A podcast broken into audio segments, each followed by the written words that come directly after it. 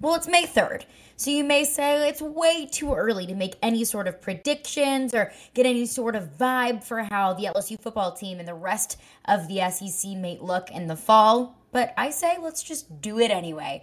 On today's edition of Locked On LSU, we will look into what the national analysts are saying, not just about the Tigers, but about the rest of the SEC and what about LSU might stand out. All of that and more on Locked On LSU.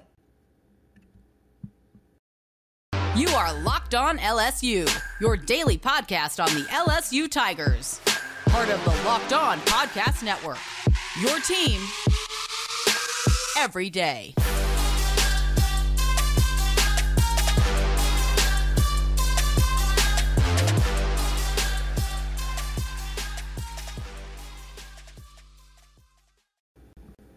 Well, thank you for making Locked On LSU your first listen every day. We are free and available wherever you get your podcasts, iTunes, Apple Podcasts, Spotify, whatever that might be. You can check us out there, but you can also watch the podcast as well on YouTube. So make sure to hit that subscribe button at the Locked On LSU YouTube page so you'll get notified as soon as the episodes drop every day so you won't miss a second of the Locked On LSU content. I'm Caroline Fenton. I am your host, as I am every day. I am an LSU alum, diehard LSU sports fan, and I now host a sports talk radio show in Nashville, Tennessee for ESPN 102.5 The Game. You can follow me on Twitter at Caroline Fenton1. You can also follow the podcast on Twitter at Locked On LSU. I'll post updates to both of those accounts as well. But, you know, it may seem too early. You may say it's baseball season, it's basketball playoffs, Stanley Cup playoffs. You know, it's too early to think about college football, but I know me, and you also probably, are starved for any sort of college football content that we can get. I mean, I'm giddy for this season. I'm ready for the season to start.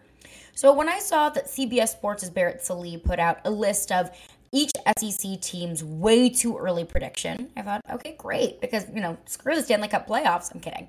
But I wanted to see what he had to say about LSU and the rest of the SEC. And what he said about LSU wasn't necessarily the most surprising thing in the world to me, but compared to the rest of the SEC, I thought it was very interesting. So I'll read you what he has to say about LSU. His way too early, this is Barrett Sallee of CBS Sports, way too early prediction for LSU is that the Tigers are a top-tier defensive front, saying that the new defensive coordinator, Matt House, has a solid foundation to work with. They've got edge threat, B.J. Ojulari, veteran Ali Gay, that Matt House isn't married to a specific scheme that showed in the spring game with several different lines. The versatility and creativity of that roster will make it a force this fall. Now, I don't think that's anything that we don't know already ourselves. We knew going into this new season and into the spring game that Matt House was going to let the roster decide the scheme, was going to let the strengths of this defense decide what the defensive scheme is going to be. I think after the spring game, we saw that this defensive front is full of some bad boys now.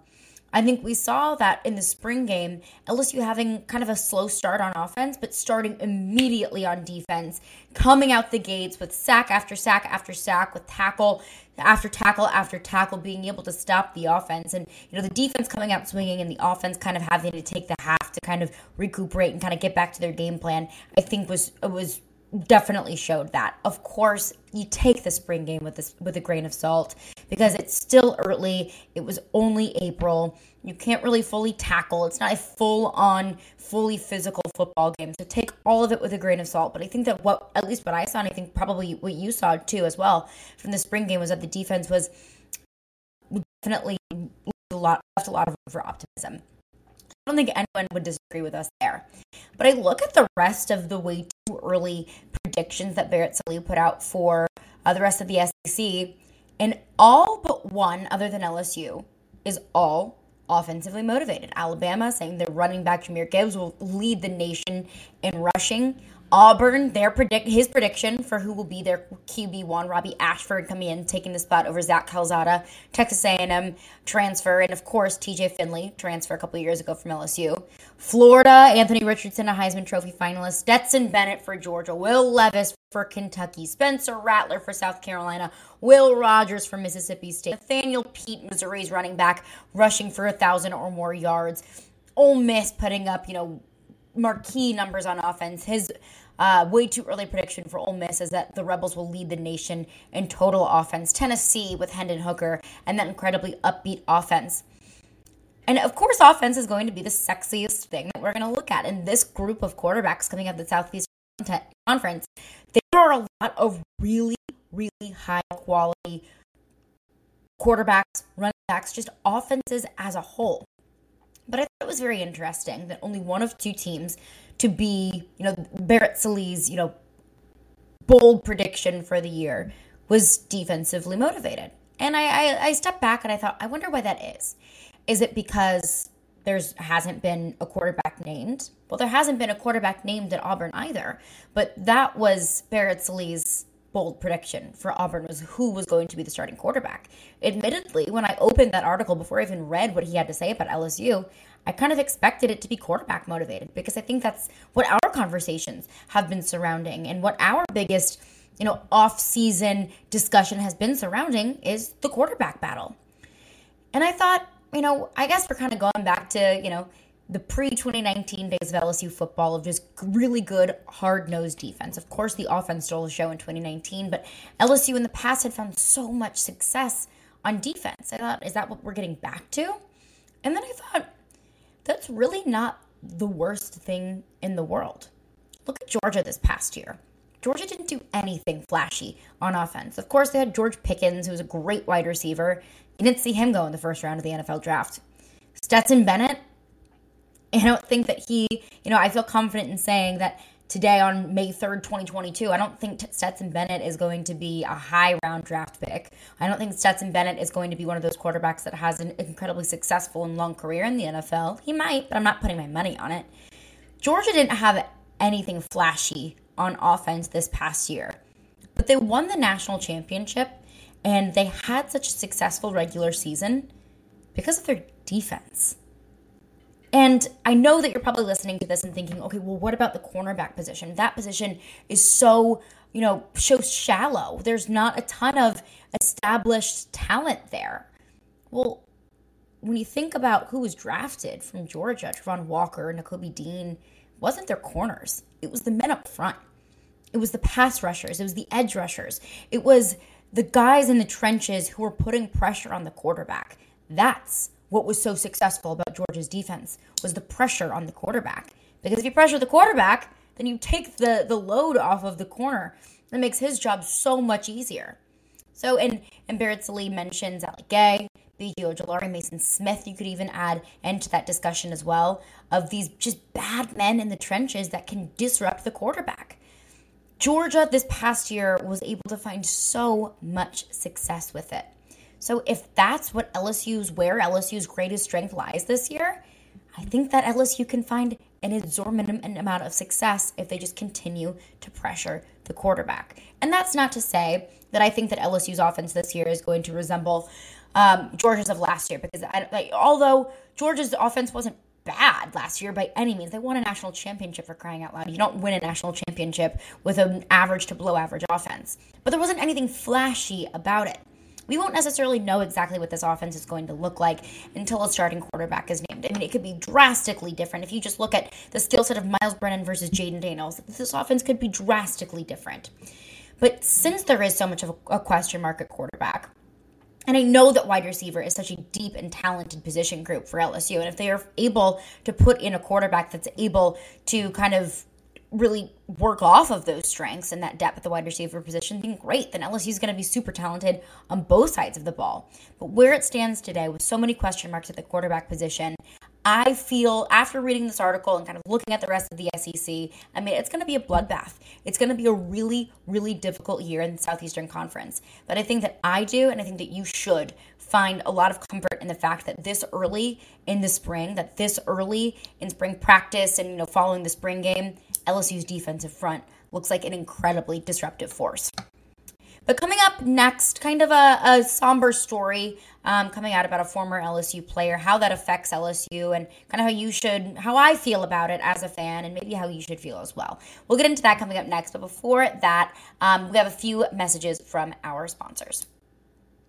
March Madness is right around the corner. If you want to win your office pool, you need to stay caught up with all the college basketball action with the Locked On College Basketball Podcast. Every Monday, Andy Patton and Isaac Shade recap the biggest stories in college basketball, keep you up to date on the NCAA tournament bubble, and get you ready for the upcoming week of games. From the Big East to the Mountain West and everywhere in between, Andy and Isaac have college hoops covered on the Locked On College Basketball Podcast. Available on YouTube and wherever you get podcasts. Part of the Locked On Podcast Network, your team every day. Well, thank you for making Locked On LSU your first listen every day. We are free and available wherever you get your podcasts. So this story coming out Sunday evening, morning-ish, Eli Ricks, former LSU defensive back who transferred to Alabama last season. It came out on Sunday evening, Monday morning-ish, that he was arrested in Mississippi on Sunday for speeding, driving without insurance, and possession of marijuana. Now, I have a lot of thoughts on this. First and foremost being, I don't want to look at Eli Ricks like he's a bad guy. Because if you really look at it, they're minor infractions. Yes, you know, speeding and smoking weed is bad, and both of those things are against the law. But when you really look at it, I mean, it's pretty minor. I can't believe that Eli Ricks had any sort of ill will or bad intentions with what he was doing. I think that it was just a stupid decision that he made. So I don't want to look at Eli Ricks and say, you know, good thing I'm glad he's gone. You know, that was bad. He's a bad guy. Because I don't really think that he necessarily is. And I don't think that this should be any indication for why you should feel one way or another about him. If you dislike the way that he left LSU's program, that's one thing. And it's completely understandable.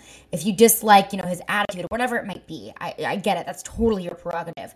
But I wouldn't let this instance make you look at Eli Ricks and say, you know, bad guy. Because albeit those things are bad, albeit he did get arrested for possession of marijuana, driving without insurance, and speeding.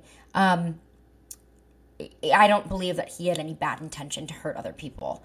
And that's what I think is the worst offense, is whenever you have ill will toward another human being.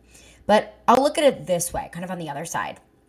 And I'll take a page out of Mike Vrabel's playbook. I covered the Tennessee Titans here in Nashville, and this is one kind of phrase that Mike Vrabel, head coach of the Tennessee Titans, reigning coach of the year in the NFL, kind of what he says a lot and what he hammers on, and kind of what I go back to a lot whenever I'm looking at this team, and it's don't do dumb stuff to hurt the team. He doesn't say the word stuff. It's a little bit more harsh than that, but this is a PG program, so I'll say stuff.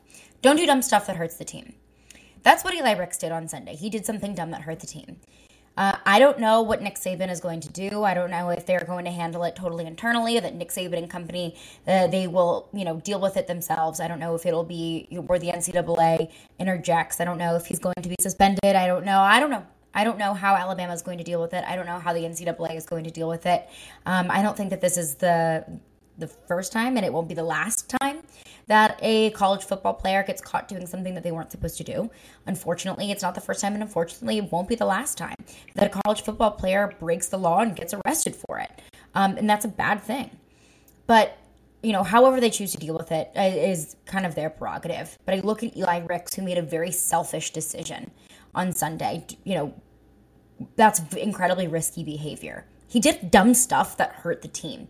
Whether he is out for, you know, the first game of the season, whether it's a couple weeks of the season where, you know, he's on probation, or if he's out of practice, or whatever it might be, that hurts the team not having him able to contribute on defense. That hurts the team having to put a player that maybe isn't necessarily ready for that start quite yet because he can't be there. Maybe he's not. Maybe this is something that Nick Saban says it's a slap on the wrist. Maybe it's nothing. I don't know. I tend to believe that Nick Saban runs a pretty tight ship, so I have to believe there will be some sort of repercussions here. But even still, it's a distraction, and that hurts the team. I understand that today is May 3rd, and I understand that it's not the middle of October, and, you know, Alabama isn't staring down the pipe of a Tennessee or an Auburn game or an LSU game, or it's not in the middle of the season, and that's probably not the biggest headline right now in college football. However, This is an incredibly competitive league, and every team has to take every opportunity to get every leg up that they possibly can. So Alabama kind of dealing with this distraction more than anything. It's a distraction, and it looks really bad on Eli Ricks. It looks really bad on the program. And I guess overall, I can't say that this would have happened if he was at LSU or if not. I'm not going to say that good thing he's gone, glad he's not wearing an LSU uniform anymore, because I think that might be a little bit too harsh. But I am going to say, not our circus, not our monkeys. And sometimes that is kind of a good thing whenever you don't have to deal with someone else's circus and someone else's monkeys. I understand that there are a lot of LSU fans out there who have really bitter taste in their mouth about the way in which Eli Ricks left. You're not alone there. I'm with you. It was frustrating to see the way in which he left. It was frustrating to see the way that he just kind of moved on from LSU like it didn't really mean anything to him. It's almost like, when you're in a relationship with someone, it's like your ex-boyfriend or girlfriend moved on to someone else really quickly, and now they're moving in together and they're getting engaged. It's like you feel a little bit betrayed. And I understand that if LSU fans feel a little bit of that, of a bad taste in their mouth about Eli Ricks. And I don't blame you. I don't blame you. He's not a bad guy. He's not a bad person because of what he did on Sunday night, because he got arrested for having weed and driving too fast. That doesn't make him a bad person, but it does make him a bad teammate for doing something stupid that hurt the team. So we'll continue to develop, to follow the developments of Eli Ricks' situation. Something may come of it, something may not. Hate to see something like that happen to a young person who is incredibly talented, that has a very bright future ahead of them. He only did it to himself. And again, it's a minor infraction. Yes, he got arrested, and yes, it's drugs, and yes, it's bad. But we'll see what happens with it, and we'll see what comes with Eli Ricks and his legal situation coming down the pipe. But coming up next, LSU baseball taking on Nicholls State at home tonight. First pitch at 6:30. What exactly can we look for? And what about tonight could set up LSU for a lot of success for an SEC West matchup coming up this weekend against Alabama? We'll get into that coming up next. But before we do that, I want to tell you about BetOnline, because BetOnline is your number one source for all of your betting stats and sports information. You can find all the latest sports developments, league reviews, and news, including this year's basketball playoffs and the start of the Major League Baseball season. We've got the Grizz and the Golden State Warriors heading off in the Western Conference semifinals. Grizz looked really good in the first game. Golden State ended up with the win, but I do think that Memphis comes back with a big win against Golden State in their next matchup. So check out the odds on BetOnline.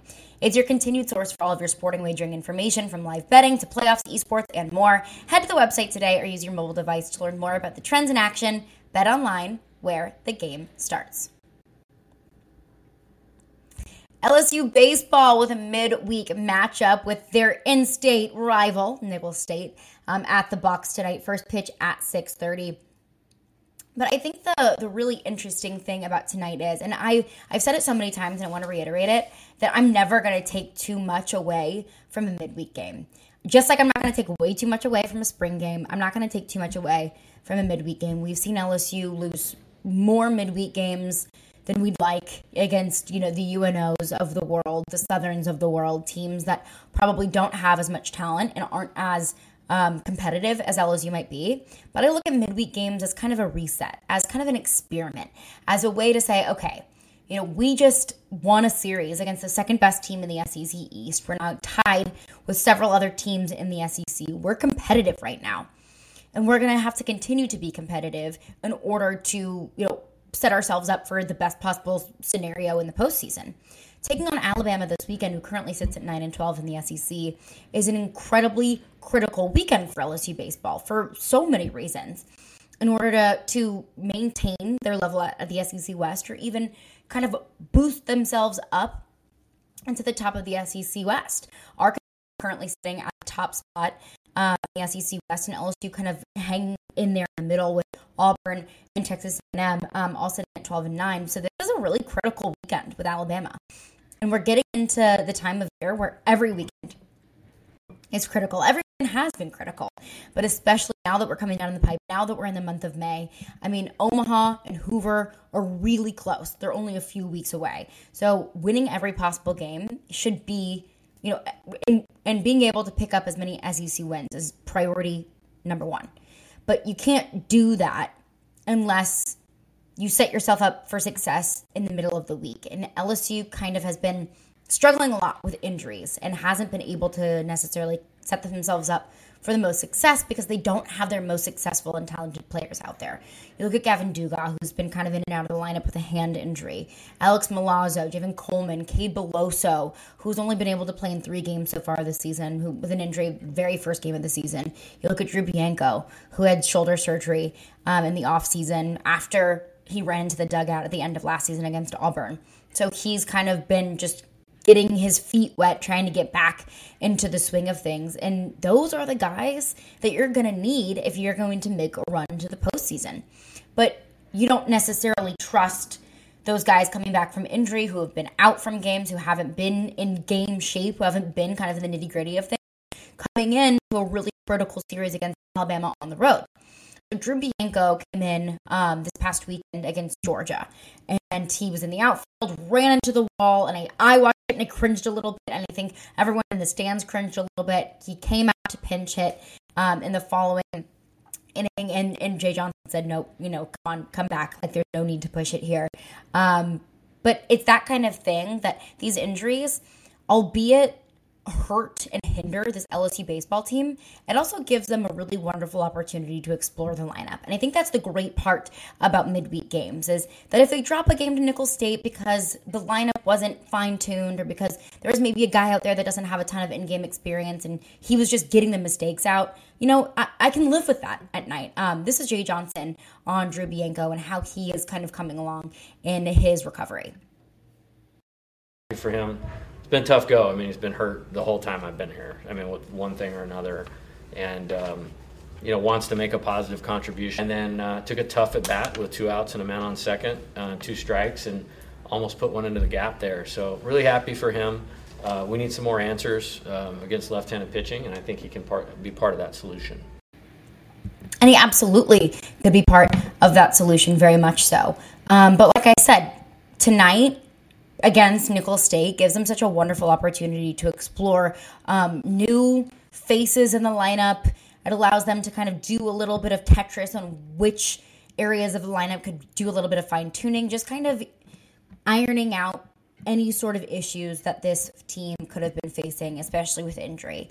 You look at Josh Stevenson, who's been put in place of Gavin Duga, who had a pretty solid series against Georgia, you know, made a nice little snag. I believe it was in that series against Missouri, if I'm not mistaken.